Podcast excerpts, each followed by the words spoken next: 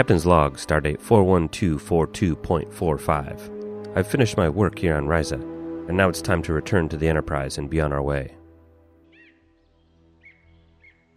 Ensign Sanders, this is Commander Allen on the planet's surface. Yes, Commander? One to beam up. Aye, aye, sir.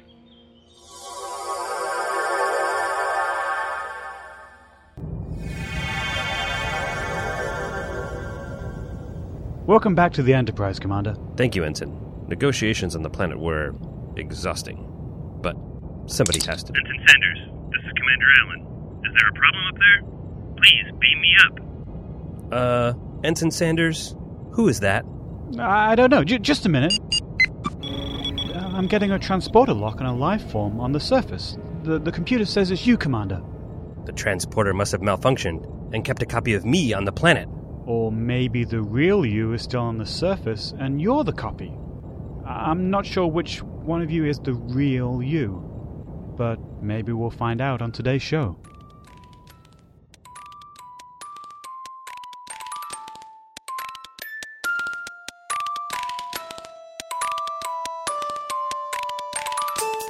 Hey everyone, welcome to You've Got It All Wrong, a philosophy podcast for handsome people like you.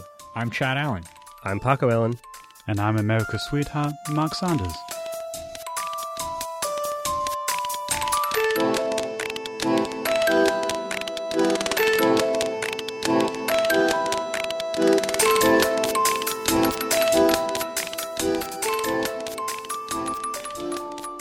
Okay, guys, I have two things to say about the opening bit. Uh, number one, you both know the rule about science fiction, and so I don't know why you tried to sneak that in there. I'm pretty sure we're going to spend a lot of the show talking about Derek Parfit, who himself Yeah. uses the transporter thought experiment in like his seminal work that everyone praises and says, Yeah, but he never says Star Trek. He's never like, hey, have you guys seen this Star Trek episode? well, that's because he publishes a book and he's going to get sued if he says Star Trek. what? No, he's not.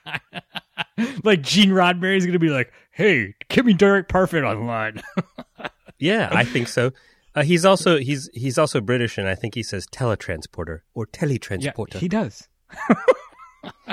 and Mark, how would he say it? I I think it'd say teletransporter. It's like Yeah. having a, a, a tele meeting. Wait, is that a thing that happens at tele meeting? Have you have you not heard of the phrase tele meeting for a, a conference call? Uh, it was all the rage some somewhere back in the 1970s or 80s. in in South Africa, or in Australia, or Yeah, among among some business communities. Yes. yeah.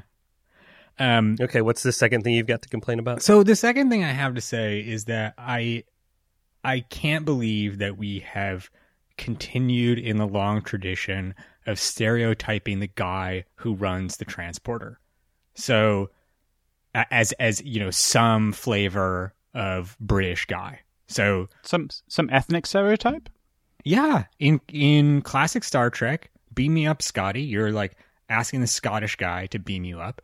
In Next Generation, Commander O'Brien is standing behind the transporter console all the time, Irish dude. And now in our version of this, we've got an English guy behind the transporter control panel beaming people up. I just feel like there's some pattern of oppression uh, uh, directed at the at the British people, eh, you know, in terms of forcing them to operate this terrible device. I think it speaks to the engineering prowess of, of Great Britain. we could have been really stereotypical and had Mark do a German accent. Did a German dude ever operate the transporter? Well, no, but if you want to be like, oh, the engineering guy who's good at engineering, let's make him German.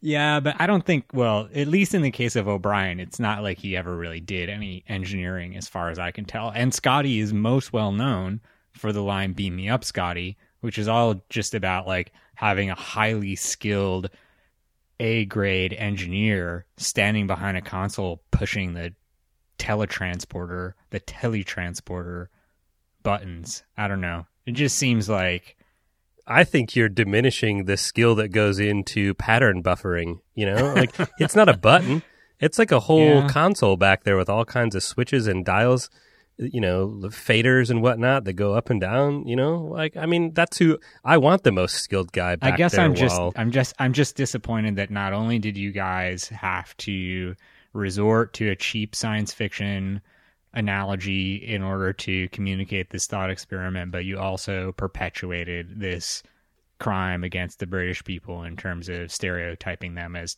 teletransporter operators. I think you're just concerned that we're stealing your jobs. I don't want to pull back the curtain too far, but I'm pretty sure you wrote this intro. We're also 10 minutes into the show and haven't talked about anything other than Star Trek references. So thanks for listening, half of our audience. For the other half that's stuck around, let's get into some actual philosophy. Yes, please, please tell me more about this delicious yo- yogurt and fruit dessert, this uh, this Derek Parfait of which you speak. Derek Parfit. okay, so the the teletransporter story that you heard at the top of the show is a version of a thought experiment that was developed by the English philosopher Derek Parfit. Um, and just to be clear, in his version of the thought experiment, here's how teleportation works, or teletransportation works. Teleportation? What does he call it, Mark? Teletransportation. Teletransportation. Here's how it works for Derek Parfit. Um, so you step onto the platform, say on the planet, and the transporter platform there scans you and reads the structure of your body all the way down to the last atom. And then it transmits that data to the transporter platform on the Enterprise. And that transporter platform rebuilds you from atoms on the Enterprise uh, so that you're an exact duplicate of uh, of the person that was standing on the planet, and then it destroys that version of you that was on the planet, and there you go. Lo and behold, you're standing on the Enterprise. Complete with all of your memories and brain states that existed when you were scanned because it was scanned down to the atom. down to the atom because your memories are just a function of how your brain is organized. And so if we're able to scan that down to the atomic level and then reconstruct it, you're going to have all of those neural pathways. And so you're going to have all of those memories. And so the person who shows up on the transporter platform on the enterprise um, is going to remember having been on the planet's surface a moment before that and remember everything that ever happened to them in their entire life um, prior to that. So you will have a continuous series of mental states that are linked to each other. Um, and the question that Parfit asks is, well, what if the transporter malfunctions and it doesn't destroy that copy that's on the surface? And so, you know, like the power goes out just as it's about to destroy that copy. So it's already transmitted the data to the enterprise. The enterprise is already rebuilding the copy of you on the platform and then the power goes out and instead of destroying the copy on the planet that copy also that that original sort of local copy also survives and so now there are two of you Or maybe there wasn't a malfunction. Maybe you didn't have the best engineer operating the transporter, right? Maybe you said, Yeah. "Hey, hey, Scotty, hey, grade A engineer, the best engineer I've got. Take the day Uh, off. Hey, yeah. junior guy, come in here. First day on the Right. job. Beam me up." Yeah, a lot of those, a lot of those transporter um, uh, uh, mechanics, those engineers, also come from uh, uh, a nationality that have a great history of, of heavy drinking, such as such as the Scottish and the Irish. right but Yeah. paco's trying to help you out here Yeah, nice trap, nice trap, Chad. Walked right into that one, Mark. um yeah so you're right. Like they they there could have been uh some slacker ensign uh behind the console um who just you know didn't do a good job of managing the pattern buffer.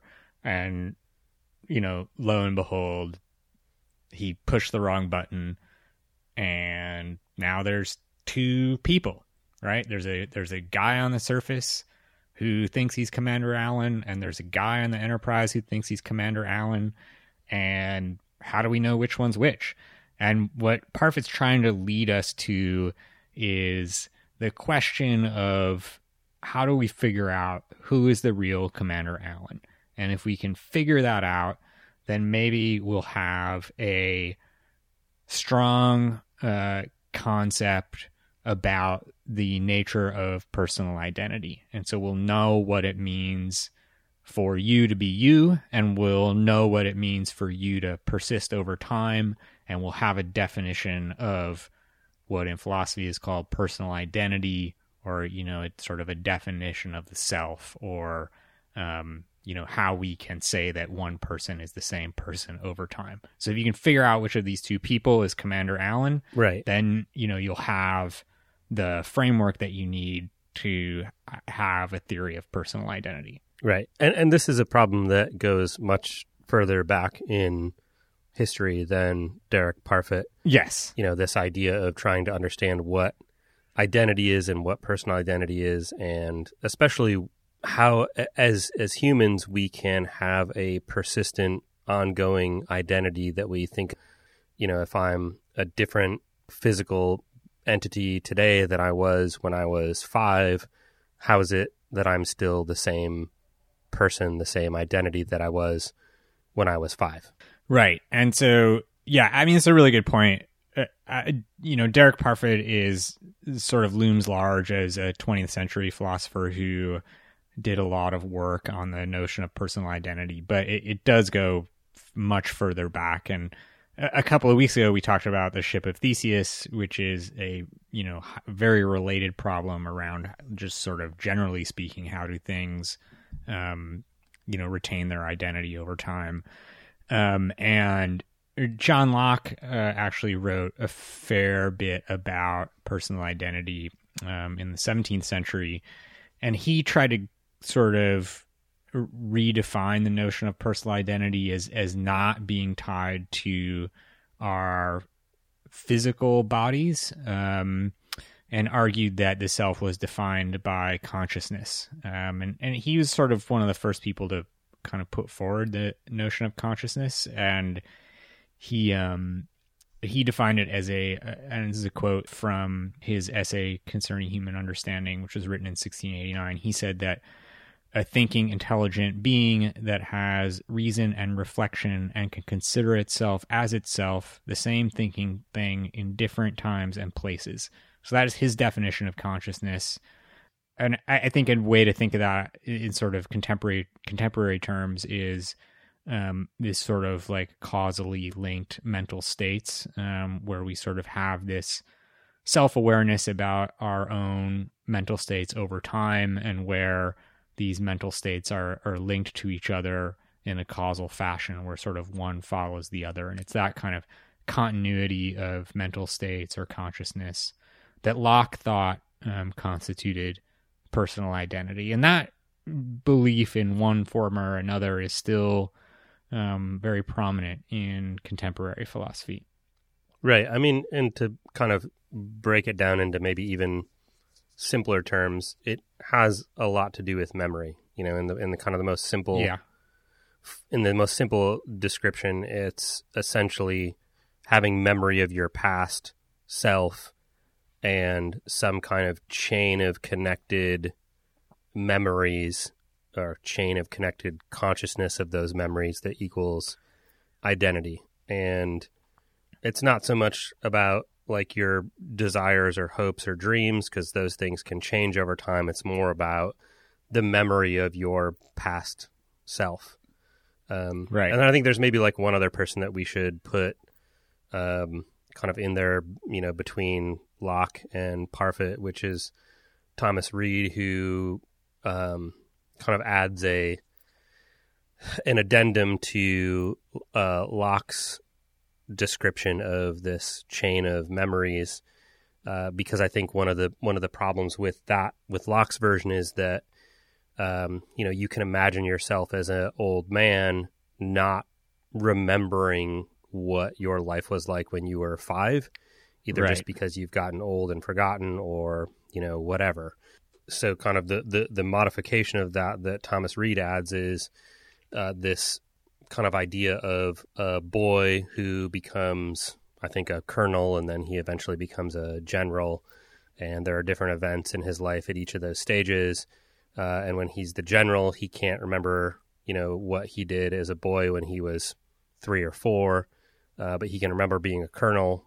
Um, but when he was a colonel, he can remember the things that he did as a boy. So as long as there's this kind of unbroken chain, and uh, you know, when you're seven, you can remember what you did when you were five, and when you're ten, you can remember what it was like when you were seven, and so So on. it's like You don't have to remember. Yeah, you don't have to remember every single moment of your life. It just has to be this kind of continuous chain of Right. being able to remember the past. Yeah, there has to be some kind Yeah. of continuity there.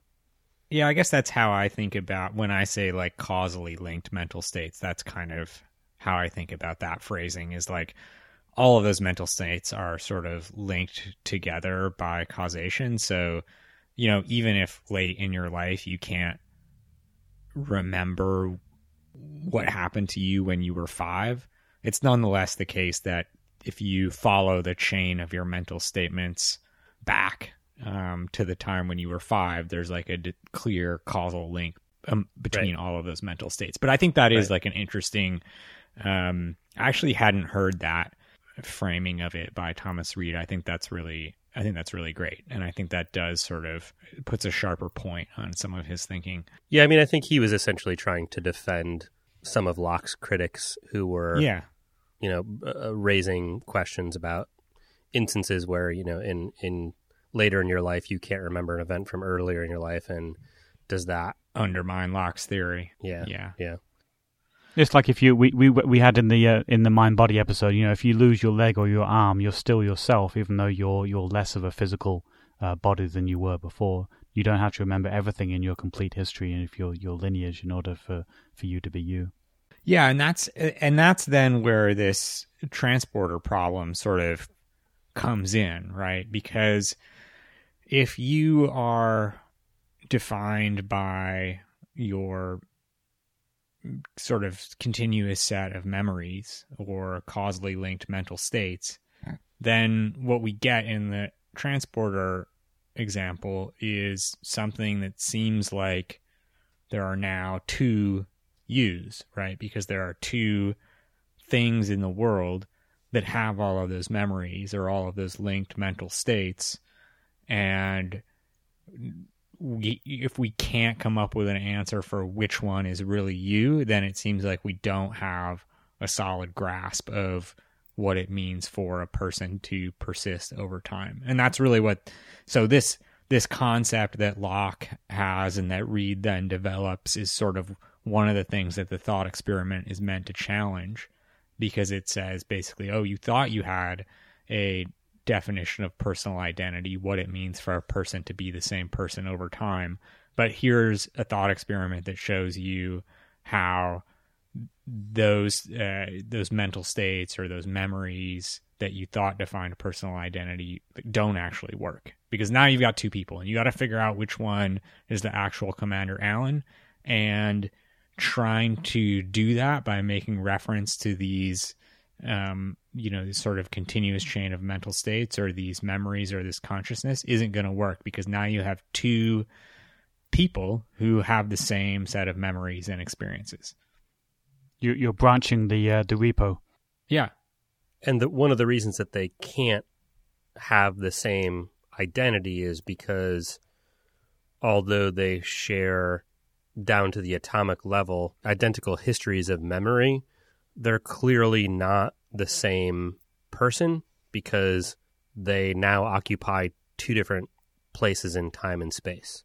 right Could you argue that they are the same person for an instant and, st- until they start recording new memories? Just because they're they're physically twice the, the mass they were before. If you ate a you know a bunch of pound cake and donuts, um, you know you could be twice the weight but still be the same person. Well, I think that gets to sort of the other way that this problem has been addressed, which is to say, okay, like forget about like there are problems. There are other problems with this notion that consciousness or memories or mental states are what define the self.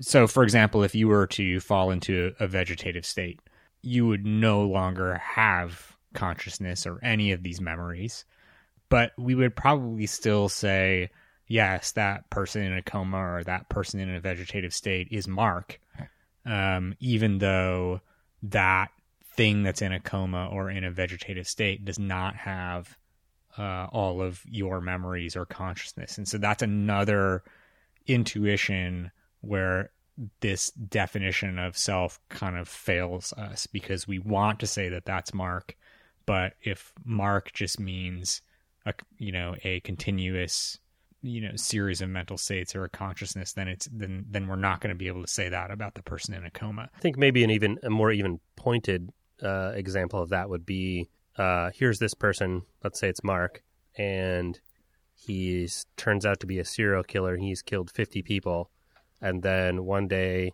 he's in a car accident and he has brain damage and he has amnesia, and therefore his chain of like conscious memories has been severed and he can't remember his Right. past anymore. You would Yeah. basically say, according to this definition of identity, that he's not the same person anymore. He's a new person. He doesn't have that unbroken chain of conscious memories, and he's building new memories and building a new identity. So, It's like a get out of jail free card. yeah, this Mark 2.0 is not responsible for the things that Mark 1.0 did in the past. And I think honestly, some people would argue that, but it certainly seems tough, Yeah, just kind of at a intuitive gut level to say, no, those are that's two, not Mark. those Yeah. are two different identities. It's not the Mark that killed those 50 people. It's some new Mark. I'm I'm really intrigued by the concept of a Mark 2.0. that just sounds really cool and Like an Iron Man, like a suit of Iron Man armor. yeah. right? That's I guess that's part of it is that it's like Mark 2. I, I've heard this is maybe I, I don't want to jump ahead to the uh, to the second half of the show, but I've heard of some people along the lines of um, giving your children weird names. Uh, uh, one family abandoning the second or the junior and going with a 2.0 signifier uh, and then duplicating the parent's name. Wait, didn't you didn't you do weird kid names in the last episode? Is this like your new thing? You're you're just gonna have weird kid names in the second half. I of the don't show? think I was the same person back then. Heraclitus says you can't step into the same river twice. I mean, there was there there is a case that's similar to this, or kind of a lot. I thought this might have been where Mark was going. Um, there's a woman named Lisa Russell in the UK who is in a car crash, and I think she was 19 and had essentially total amnesia of her entire life. She recognized her dad and knew that that was her dad, but other than that, couldn't recognize anybody else anybody else from her life, and That's didn't have any memory of the first 19 years of her life Yeah. and referred to herself as Lisa 2 and referred to the person that had existed, the identity that had existed before the car crash as Lisa 1 and Huh.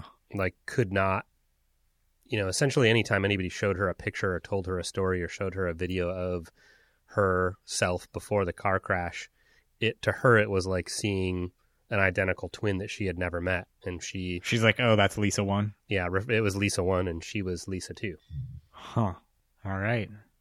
So there's precedence for Mark 2.0. Sure. Yeah. We just need to smash his brain in a car crash. I love you too. Um, that's going to be bad for the podcast, I think. So I, I think we should just to, like provide some structure here, right? There's so that we've got this thought experiment about the transporter, and we went down one path of trying to figure out who is the real commander Allen, which is this appeal to mental states or consciousness or memory. And we found some problems with that because we have two people who have the same memories. And there's another approach, um, which is a which is the a more physiological approach, which is to say that the self is defined um, by a continuity of, of physical states. So, like being made up of the same stuff or being the same physical entity over time. You know, and that's there's there's some appeal to that because that's kind of how we in some sense how we sort of experience the personhood of other people around us in a lot of ways, right? Like we think of Paco as like this physical thing in the world, you know, that we can like shake hands with and say hi to and we can see him walking around. Yeah. Most people think of Paco as not just a physical thing, but really like a Right. a physical a physical presence. Right. Yeah. Like a like a real presence. Like a sensation, Yeah. Sure, sweeping the nation. a disturbance in the force. Yeah. Um and this really calls back to the earlier episode about the ship of Theseus because you know in that episode we talked about how do we how do we know or understand the the the concept of this this physical ship this boat as a thing that persists over time and we had this whole conversation about you know if you replace parts of the ship over time and like gradually you end up replacing every single part on the ship. Like is it still the same ship? And you run into some of the same kinds of problems um, when you try to think about the notion of personhood being attached to a physical body.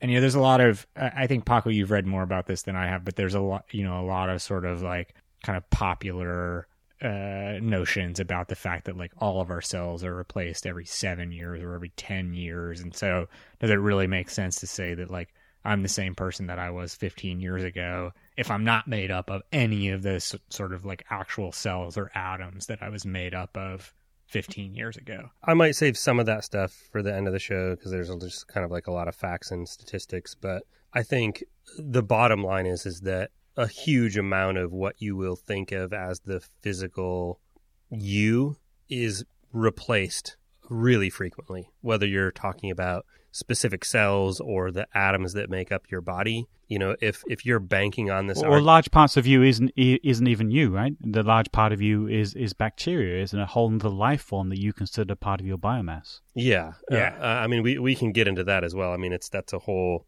giant discussion. But the bottom line is is that whether you're talking about uh, cells or molecules or atoms, if your argument is that the physical stuff that is me is what determines my identity, you can throw that out pretty quickly because most of it isn't the same stuff that you were born with, if any of it Yeah. and most of it isn't the same stuff that you were made up of a year ago or seven years ago, um, depending on how you're looking at it. So if if what determine what determines your identity is the physical stuff you're made out of, then you're not the same uh, identity that you were minutes ago, let alone a year ago, let alone when you were born. Right. And if you take the transporter example, like you end up with some of the same problems, right? Because so imagine that the transporter works the way it's supposed to.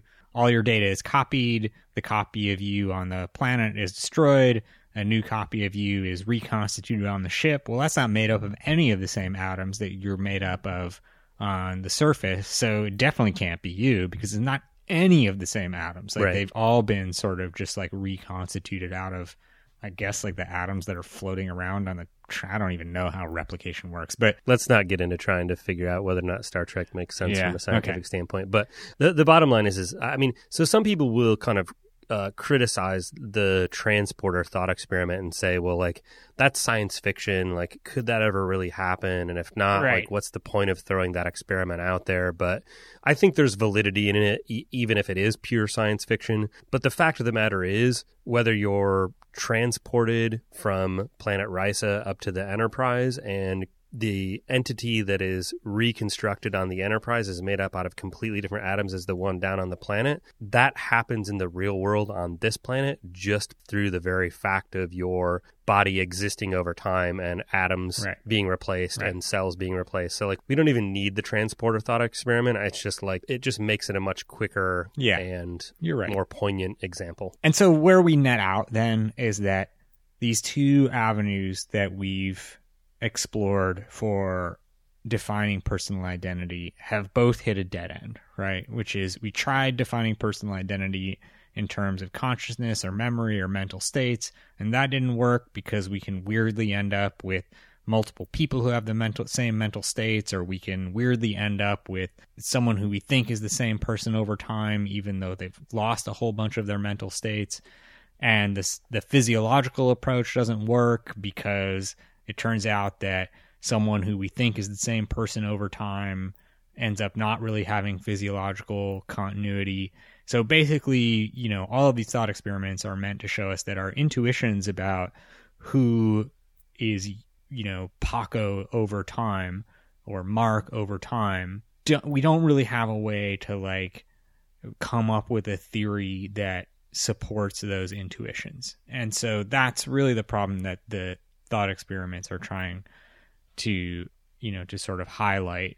And I think it's worth just spending a couple of minutes on what Derek Parfit says about all of this because we this is now we're in sort of a jam that we should try to get out of, uh, right? Which is that we we we've tried a couple of different ways to come up with a definition of what makes a person the same person over time, and we we didn't find anything that worked. And so, well, what do we do with that? Right. Well, I think one of the things just to point out as well is that you know I know that you know celebration and, and awards aren't always a uh, marker of the quality of someone's work, but I think that a lot of people do think of Derek Parfit's work on this particular problem of personal identity as some of the most important contemporary philosophy, and some people absolutely, you know, hold him in the same regard as they hold you know Nietzsche and Plato and Aristotle, and say that he's you know he's done some of the most important work in the history of philosophy, and you know it's it's interesting to actually talk about a subject where one of the most influential people in that area of study is actually still alive. Yeah, yeah, I think he's an amazing figure in philosophy and an amazing person. You know, we'll we'll find some time to talk about him in the second half of the show, but yeah, you're absolutely right. It, it's a rare moment for us in the 21st century where we're sort of like contemporaneous with someone who is a you know massively important figure in you know in a, in, a, in an area of philosophy and and Derek Parfit certainly you know, is sort of one of the great milestones in the entire history of thinking around personal identity. And he, he's done a lot of work in, in other areas as well. And he's a super interesting guy in general. But yeah, I think that's a really good point. And, and so this this thought experiment about the the, the transporter um, and a lot of his thinking about personal identity comes from a, a, a book called Reasons and Persons, which was published in 1984. And just to sort of like briefly talk about how he thinks we should resolve our inability to satisfy our intuitions about personal identity with a with a strong definition. Uh, so first of all, he he's what's known as a reductionist. He likes making sauces. Yeah, he loves a good balsamic reduction. It's amazing to be living contemporaneously with one of the great reductionist chefs in in the history of cooking. Is that what you're getting at? Yeah, I mean, not so long winded, but yeah. Right. well, I mean, you shouldn't like give me a chance to talk. It's always going to be long winded. Um, so he's so he's a reductionist in the in in the philosophical sense, which is to say that he he thinks that we are really just our bodies, our brains, and our, our other organ systems. But he also thinks that the notion of identity is not determinate. And so he says that it's essentially sort of a loose concept that we create like the concept of nations or clubs. And, and those are two examples that he puts forward. So so think about nations for example. So the US is just a collection of these states. But what defines that collection? It's kind of just like an arbitrary decision by us to say like oh these 50 states make up the United States. The notion of the United States is not a thing that exists in the world. It's it's a thing that it's a way that we have sort of arbitrarily grouped some things together. We could say tomorrow, for example, that Rhode Island is no longer a state. And so we've just changed the definition of the United States. And and we can do that because the United States is not sort of like a thing that exists in the world. Well, tell that to a Texan. So Parfit says that the the you know the the notion of personal identity is, is very much similar to that in the sense that we kind of create personal identity as a concept and that we sort of arbitrarily choose a cluster of physical states and mental states and you know our experience of the world and bundle those together to define an individual. But it's not something that exists there like out there in the world over and above the physical bodies. Like a mathematical proof. Right. Yeah, exactly. Yeah, M- Michael J. Fox made a point saying that um, you know he, he's only famous because people believe he's famous, and if everybody stopped believing he was famous, he wouldn't be famous. It's not an intrinsic uh, element. That's perfect. I think That's those people example. have never seen the Back to the Future trilogy.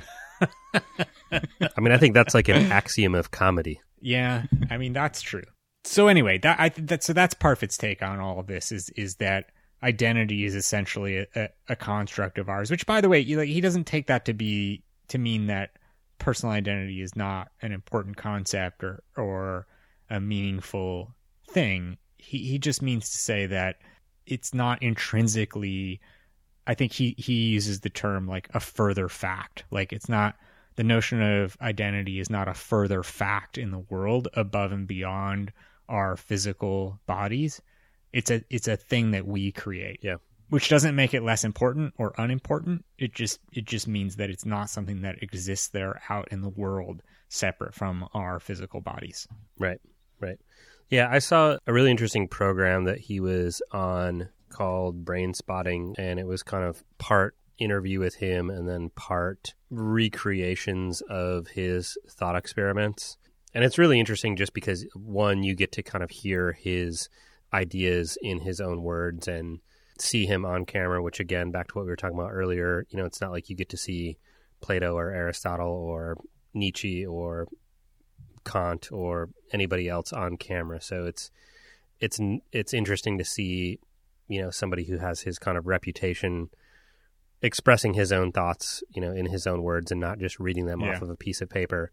Um, but then I think they also do like an interesting job of kind of reenacting the thought experiments and, and editing them into the interviews with him. So uh, it's an interesting piece. And if you want to hear kind of more in his own words, you know, on his thoughts about how identity is similar to nations or clubs and kind of his point of view on what all that means in terms of how you live your life and and view the idea of identity. It's uh, it's definitely worth watching. You can just search for it on YouTube and it's up there. It's like 20 minutes. or check the show notes. I, also want to point out that um, uh, the the the idea of the self as being a um, an artifact of, of how we perceive is is also um, a, a big tenet in a lot of um, religions. So uh, Buddhism talks about the na- nature of self and the nature of identity as being just a, a temporary form that um, the uh, the uh, the aesthetes can can look beyond, uh, which is only a you know a factor that we are limited to by our kind of everyday perceptions. Yeah, and it's interesting. Uh, we can talk about this in the second half of the show, but um, that there definitely comes a moment in Parfit's life where he sort of comes to the realization that a lot of his personal beliefs are very overlapping with Buddhism. Um, you know, as a result of the the work that he's done in his academic career on personal identity. But I think maybe we should try to actually get to that stuff and just sort of take a break right here.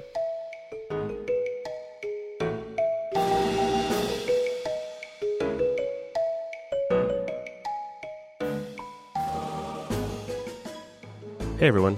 As usual, we wanted to take a second and thank all of you for listening and for the support you've shown. It's been great to watch our listenership grow every week, to see your tweets and read your emails. If you're enjoying You've Got It All Wrong, why not help others discover the show? Providing a rating or review in iTunes helps make sure that we pop up in the directories, as does subscribing to the show. Plus, when you subscribe, you'll get the new episodes as soon as they're out. We had a lot of fun last week addressing some of your questions. If you want to be part of the show or correct a mistake Chad made, or let Mark know how you feel about his depiction of Star Trek engineers, you can shoot an email to questions at you'vegotitallwrong.net. And I think that takes care of all the housekeeping. Now back to the show. There is no spoon. Sorry, that wasn't a Matrix reference. That was my wife asking uh, where the spoon was. you can't just that that's no you're not going to be able to just sort of sneak in your sci-fi references like that We- are you saying that your wife came down to your recording studio in the garage and asked for a spoon Yeah, you know, our one spoon that we have as a family. She uh, and I said there is no spoon. Um, maybe it's in the dishwasher.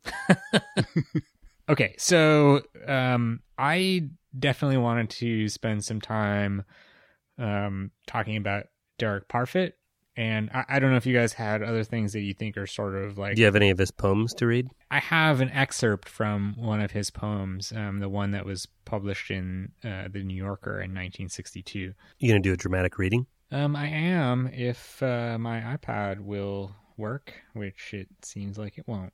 So Maybe you should do a dramatic reading while I get my internet to work. I, I don't I don't have any of his poems. I just know that as a child and a youth, he wanted to be a poet and then gave that up when he was what in his late teens, 17, 18? Well, he moved to New. So this much I can tell you just from memory, without looking at my notes. Um, he moved to uh, New York in 1961 um, bef- before he went to college. So he, he moved to New York in, in the summer of 1961. He worked for the New Yorker. So he worked for as a as a researcher for the talk of the town section of of the New Yorker magazine, which is you know sort of like a mainstay of that publication over the last hundred years. And he wanted to be a poet. Like that was sort of like his first love. And and he took this job at the New Yorker as a way to sort of like embed himself in the literary culture of New York City. And he was there for a summer and and and, he, and then he went back to Oxford in the fall to study philosophy. Um and and I, I actually I, I think that he did his degree at Oxford in uh in history um but but ended up working in philosophy. And yeah and so he and then he did later um, a, a, year later had one of his poems published in the New Yorker. Okay, you gonna read it, dude? I am. I have had problems getting my iPad connected to the internet all night. Let me see if I can make it happen, and I will read it. I'm sorry to have to make you edit this. what kind of poem was it? Was it was a dirty limerick? no. oh. I was just trying to think about that period that um, would that be, late 50s, early 60s? There once was a man from Nantucket whose continuity of memory said it. Yeah. You know, the irony is that I was looking for this on my iPad and I had it open on my laptop the whole time. I don't know if that sounds like irony so much as it sounds like stupidity. Yeah, you could say that. So he so he had wanted to be a poet since he was nine or ten years old. Uh, just before I I read this little snippet of his poetry, I want to make sure that we point uh, listeners to this great profile of of Parfit that was actually published in the New Yorker in the September 2011 issue. And if you like this episode at all, even a little bit, you should really go check out this article, and we'll put it in the show notes. But so here's a here's a snippet, um, a Derek Parfit poem, which again was published in in 1962 in the New Yorker, and it goes like this. A fierce tug on the line jerked you back. You pulled it once, leaping between delight and horror that the line you wound was tearing a pointed hook through flesh. You held the fish, then lashed it savagely against the deck, and threw the battered pulp far out to sea. With sickness in your throat, you went below and lay half sick till port. So that's what was happening in the mind of Derek Parfit at the tender young age of 18 when he was in New York City. Loved fishing. yeah, he he loved to fish. It was it was a lifelong passion of his. It sounds like he was he was quite influenced by uh, by Seamus Heaney, who must have been a, a contemporary at that point. I'm not yeah, and I'm not really familiar with his work. I it wouldn't surprise me, Mark, if you have a line of his poetry or an entire poem or even entire book committed to memory. I, I, I, have very little. Uh, I have very little Seamus Heaney. Uh, Pike, perfect Pike. That's all I can remember of his. Uh, but it was fish based, so maybe that's why I'm thinking of him. There you go. Um, so yeah, so and and, and in general, his life like follows a really um, interesting uh, arc because his academic thinking and his academic work really sort of influenced his personal philosophy or his personal life. There's one quote in particular I really like. He said that when he still thought of the self as a further thing, so like a thing above and beyond our, our physical bodies, he said, quote, My life seemed like a glass tunnel through which I was moving faster every year, and at the end of which there was a darkness. However, when I changed my view, the walls of my glass tunnel disappeared. I now live in the open air, there is still a difference between my life and the lives of other people, but the difference is less. Other people are closer. I am less concerned about the rest of my own life and more concerned about the lives of others. Sounds like a real jerk. yeah, exactly. Like he sounds like a super cool guy, and I, I who you would love to hang out with. Um, and you know, th- uh, this really struck me as something where you know, I I I had you know sort of an aborted career as a professional philosopher, and I think that this is the kind of thing that we never really read about or never really studied um, in academia as sort of like the the personal lives or the personal views of of philosophers and how their academic work um you know kind of influenced those views. So i mean i i, I knew about derek parfit and I, I you know very familiar with his thinking about personal identity and self but sort of was never exposed to how um how his academic work like had such a profound effect on his on his pers- personal life so anyway, I, I just thought that was really interesting. Um, you know, especially like having come at philosophy from that sort of more academic perspective. Is there a role for the professional philosopher that isn't academic? No, I don't believe so. Oh well, back to the glass tube. I mean, that's um, you know, one of the things that I really like about his work is that he manages to connect it up to a viewpoint about how we should live our everyday lives, which I think is enormously rare and conspicuously missing from contemporary Anglo American philosophy. Cool. Well, so uh, I've got a couple things. Um, I didn't want to go down another huge Star Trek rabbit hole, so uh, I'm just going to talk a little bit about the other things that I came across um, while we were putting this show together. And um, I mentioned some of this in the Ship of Theseus episode, and we referenced it in the front half of the show. But I think this, uh, you know, this, a lot of this stuff that I'm going to talk about is about this idea of whether or not the you that exists right now is the same physical you that existed yesterday or a year ago or 10 years ago. Um, and there's been a lot of, of research on this topic, and I think it, it does make it more more real and um, you know maybe more poignant than talking about uh, fictional ideas of transporters. Um, but there's there's been a lot of discussion and a lot of debate, you know, for the last um, you know at least 50 or 60, 70 years about how much of the body regenerates, how quickly or is replaced, I guess I should say. Um, and and how much of the the you that exists now is the you that existed in some previous period of time.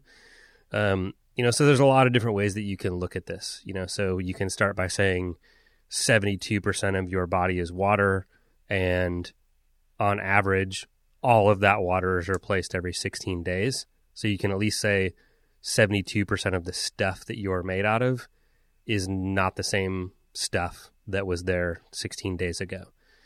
But maybe you say, well, there isn't a whole lot about the memories of me or the mechanics of my brain that's water. You'd be wrong because a lot of that's water. But let's just say, like, look, that's kind of inert stuff that my body needs as its structure, and it's not that important if it gets replaced or not. Um, but back in 1953, uh, Dr. Paul C. Aebersold uh, did a study that he presented to the Smithsonian Institute called Radioisotopes New Keys to Knowledge, where he claimed that every atom in your body is replaced every year. That every year your body is made up of 100% completely new atoms. Really? And there was a lot of good background and research for this. And I think a lot of people in the scientific community believed that research that he had done to be incredibly accurate. And, you know, and he did it obviously by looking at the name of the title through um, using radioactive isotopes, uh, you know, having people um, ingest those isotopes or measure those is- isotopes in their body and kind of measure their um, persistence over um, over a year to see if they stay in their body within cells or if they get replaced. Yeah. Um, so that was has kind of been debunked a little bit in the last uh, 10 years or so by Dr. Jonas Frisén, who has written a lot about uh, cerebral cortex cells. So, uh, while 100% of the atoms in our body may not get replaced um, within a given year because he's found that the cells that make up your cerebral cortex are really probably the same cells that were there when you were born Yeah. But those are probably the only cells and the only atoms that are there when you're born. And he he he kind of studied this by looking at uh, what is the name of the element?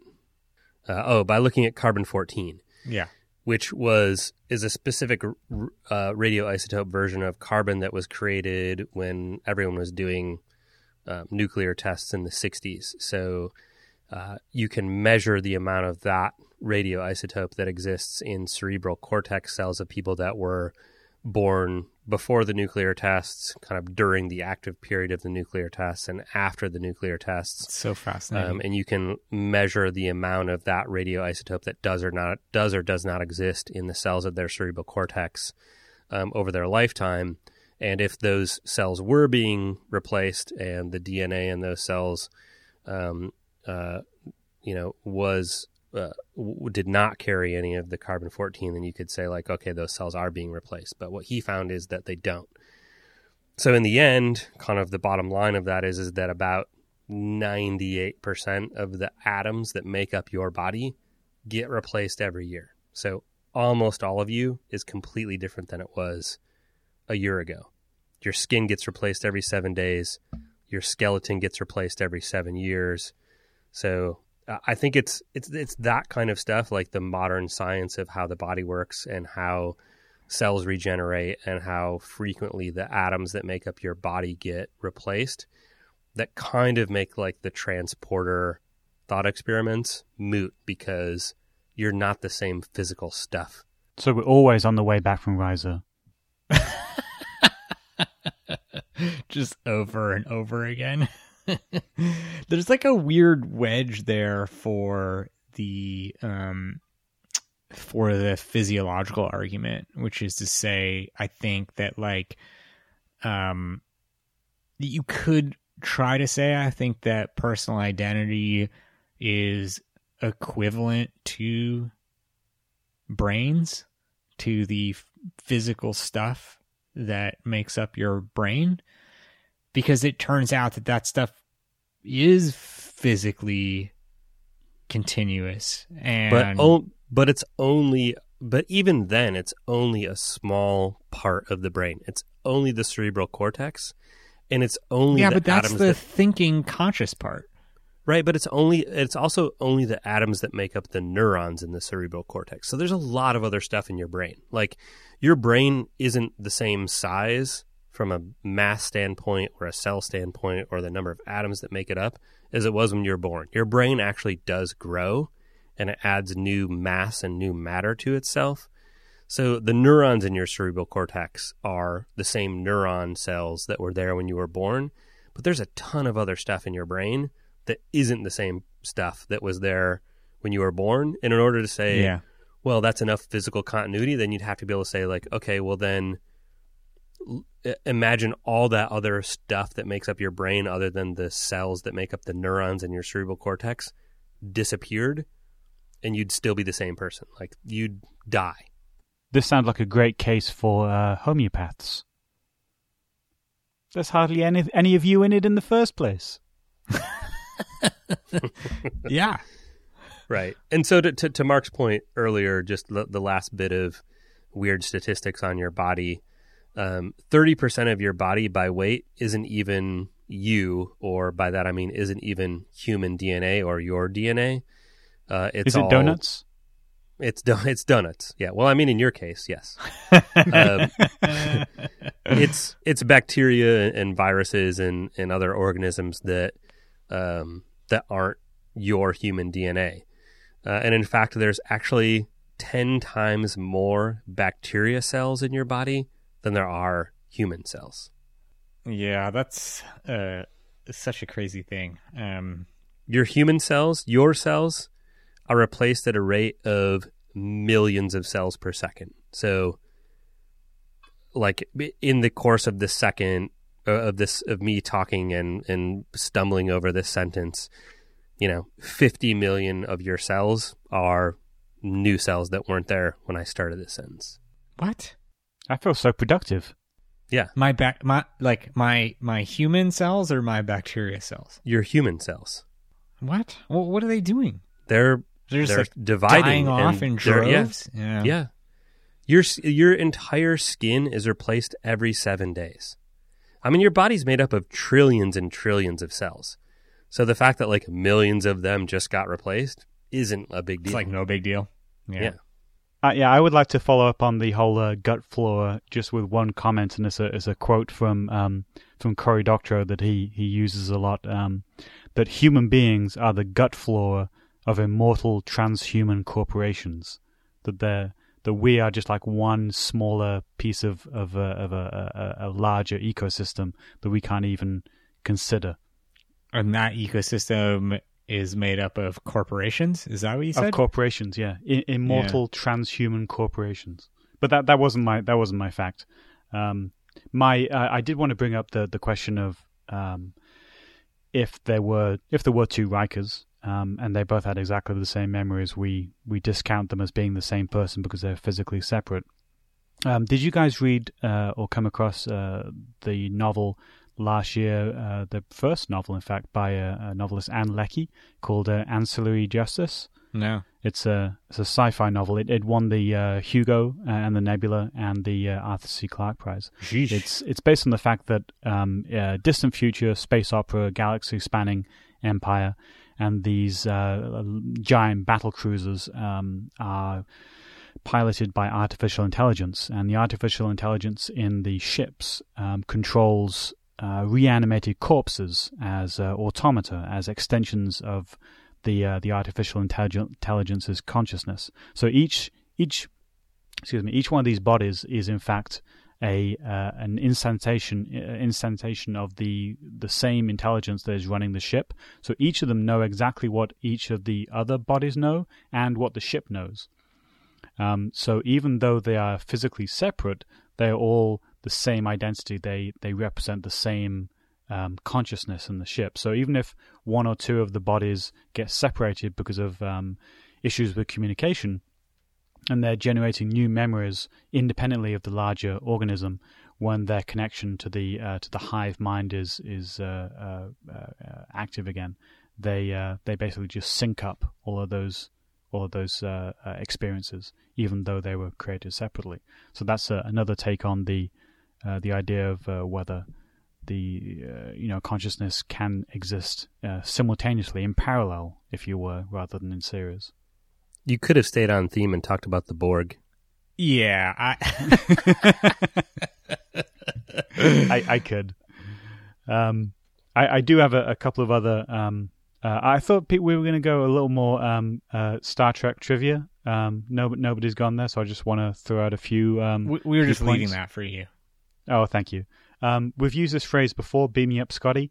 The phrase beam me up, Scotty was never used in any episode of the 80 shows uh, broadcast by uh, Gene Roddenberry for Star Trek. I did not know that. or the movies. The closest they came was beam us up, Scotty, which was used in uh, one of the uh, uh, Star Trek animated series. But that's uh, it's purely a Huh. fiction. Right. Yeah, because it became kind of like a idiom for like get me out of this crazy situation with these crazy people. Right? Elementary, my dear Watson. Exactly. Right, yeah. Good point. Uh, the character of Chekov was introduced uh, to meet the growing demand that the TV audience had for the Beatles and the Monkees, hence his haircut. Yeah, because that character wasn't in the weird pilot, right? no, no, it wasn't. Well, neither was Kirk. Yeah, that's true. Wait, but what? wait, Say that again. Chekov was introduced to satisfy some craving for English pop bands. I guess because he had the same haircut. Yeah, in the fall of 1967, both the Monkees uh, and Star Trek were beginning their second season on NBC. While the former was quite successful, Star Trek's ratings were sagging. In an attempt to add, quote, teen appeal to Star Trek, NBC asked Gene Roddenberry to add a new character that looked like one of the Monkees. The result was the role of Pavel Chekov, played by What are you Koenig. What are you quoting there? Can you give a citation? I can give a citation in the show notes. Okay. It's from the uh, Star Trek wiki. Because you're going to go edit Mark's the Wikipedia personal page jour- to just journal. like put in the that you just read. Crap! I just Yeah, swore. basically. But what? Like, was Gene Roddenberry such an idiot that he didn't know that the Beatles were British, and he is like, "Oh, just put a Russian guy in there. The Beatles are Russian, right?" I, I think he didn't. He didn't. He didn't go for the Russian thing. He just like get someone with a floppy haircut in there and uh, a bowl cut, and that that was basically like you know you can do you can do whatever else you want with him. Just make sure God, he's got but, that haircut. like, Did, did he not realize that you can cut someone's hair? Maybe not in this future. Um, can I tell you about another another uh, character that, that Gene Roddenberry um, wanted to introduce, but was uh, was told would be stupid? Um, uh, the uh, the concept for Counselor Troi. Um, uh, uh, originally, she was going to be portrayed as sexually voracious and four-breasted alien, but he was told that concept was ridiculous and would So he just made her sexually voracious and gave her two huge jugs. yes, he, he he did that. He he he invested in that surgery for uh for the actress. Yes. well, I mean, it's casting. It's it's not like they had her cast and they were like, "Well, can't do the four boobs, so let's give her breast surgery." Uh, on the on the subject of casting, um, uh, actors who uh, were up for the role of uh, Geordi La Forge in the Next Generation um, included Wesley Snipes, really? um, the uh, baseball player Reggie Jackson, and uh, the most interesting choice uh, was More interesting than Reggie Jackson. Yeah, more interesting than Reggie Jackson, the uh, the, the the esteemed actor who uh, sadly passed away in 1991, uh, of Kevin Peter Hall. Are you familiar with this this this actor's work? No. No. He is uh, he is the seven foot two and a half inch actor that played uh, the Predator. He would not have been able to like walk through the doors of the turbo lift. Also, not more interesting than a baseball player who had zero acting career, and the only thing that seemed similar to him and the other people that Gene Roddenberry wanted to cast in that character was that he was African American. Like, yeah. geez, yeah, that's basically the Gene theme across all of Roddenberry. actors. I mean, we could we could spend so much time in this rabbit hole. I I honestly, um, as long as we're talking about Chekov's hair, um, I I I can't resist a shout out to Joy Zapata, who was the hairstylist for the Next Generation, starting in season six, and it is if you go back and watch TNG, an amazing transformation where in the middle of season six, like Worf gets that sweet ponytail and they get rid of all of Troi's like insane wig situations and everybody's hair just looks amazing. And I like I like saw the first episode where Worf had a ponytail um, and I was like, holy, when I was rewatching the series recently, um, to make sure that you guys didn't sneak any, any references. And I was like, wow, th- his hair looks amazing. Like what's going on? And like, I watched the credits and Joy Zapata, um, was the lead hairstylist. And then I went and I looked her up, um, on, you know, on the internet or maybe the Star Trek Wikia. And, um, she actually won an Emmy that year for, uh, for hairstyling uh, on TNG. that is the Both Troi and uh, Gates McFadden, uh, Doctor Crusher, both uh, had full wigs in the first season. Ah, that's interesting. Yeah, Gates McFadden's hair is also way better in season six. Yeah, g- ah, ugh, I can't. Don't even get me started on on Beverly Crusher's hair. It's the worst. Until Joy Zapata gets her hands on it. uh, what what else does she have to her credit? Um, you mean like on TNG or like generally speaking? No, yeah, like did was TNG her golden moment, or is she? I th- I think that was her stuff? like magnum opus. Yes, I, I, I, I think that. Um, look, I look, I I have just regurgitated to you from memory an amazingly granular uh, spot of trivia. I don't know that much more about Joy Zapata's All career. right, well, I'm Mm. I'm looking it up right now. Joy. Yeah, she also did. Uh, yeah, Yeah. key hairstylist on uh, three episodes of True Detective uh, in this season, this new season. Yeah, there you go. Really interesting. Oh yeah, I mean, she also has such amazing credits to her uh, to her name as Transformers, Independence Day. Ah, Hey, le- legally blonde, you got to have pretty good hair for that. really? Look, The Departed, Weeds, Yeah. uh, Anchorman, The Legend of Ron Burgundy, Meet the What? Fockers, What? Columbo. I had see. She I, really? she styled Columbo's hair.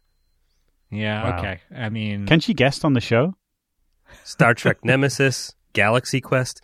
I mean, if you're going to parlay your work on Star Trek into something, it's going to be Galaxy Quest. yeah, for sure. Also, call back to Wesley Snipes, hairdresser for Blade. Really? Ah. Um, that's amazing. She's kind of like as a like as of now, she's sort of like one of my new heroes. Uh, another callback, Back to the Future Part 3. You're kidding me. Nope. Oh, man. Okay. I'm just going to read this in reverse chronological order uh, from Back to the Future 3. Back to the Future 3. Born on the 4th of July. Rain Man. Inner Space. Howard the Duck. Commando. Tron. Tron. All right. This is now my number one favorite person in all of Hollywood director, producer, actor, or otherwise. Joy Zapata, hairstylist. Okay, the first Yeah. her first two her first two credits as hairstylist, 1978 on Battlestar Galactica and Animal House. Like drop the mic, Yeah. drop the Wow. hairbrush. That's amazing. That's amazing. Um, I don't know how we got from personal identity to Joy Zapata's filmography as a hairstylist, but I'm but I'm glad we did. But isn't Um, hairstyling all about human identity?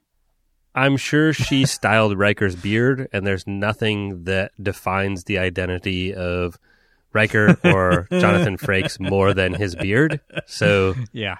I think it's pretty. Look, I think that, um, I I think that that Parfit like kind of runs down the identity arguments. uh, You know, it, it, from body, brain, soul, memory. I think he left out beard.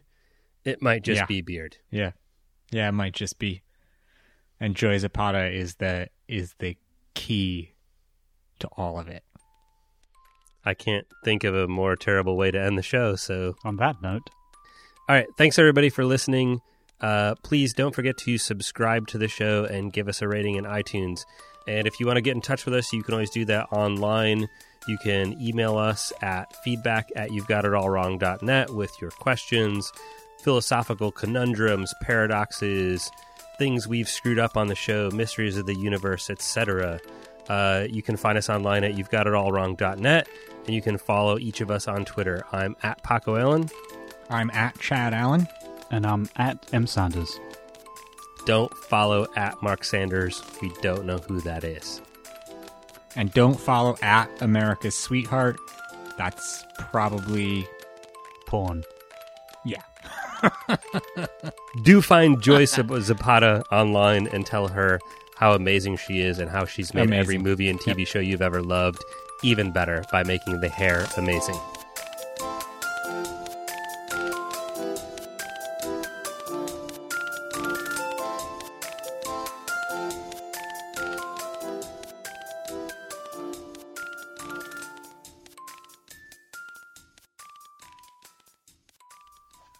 All right, let's just go. Uh, uh, uh intro music.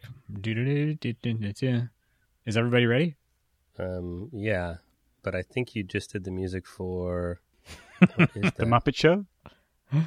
No, for ins- you did. You just did the intro music for Inspector Gadget.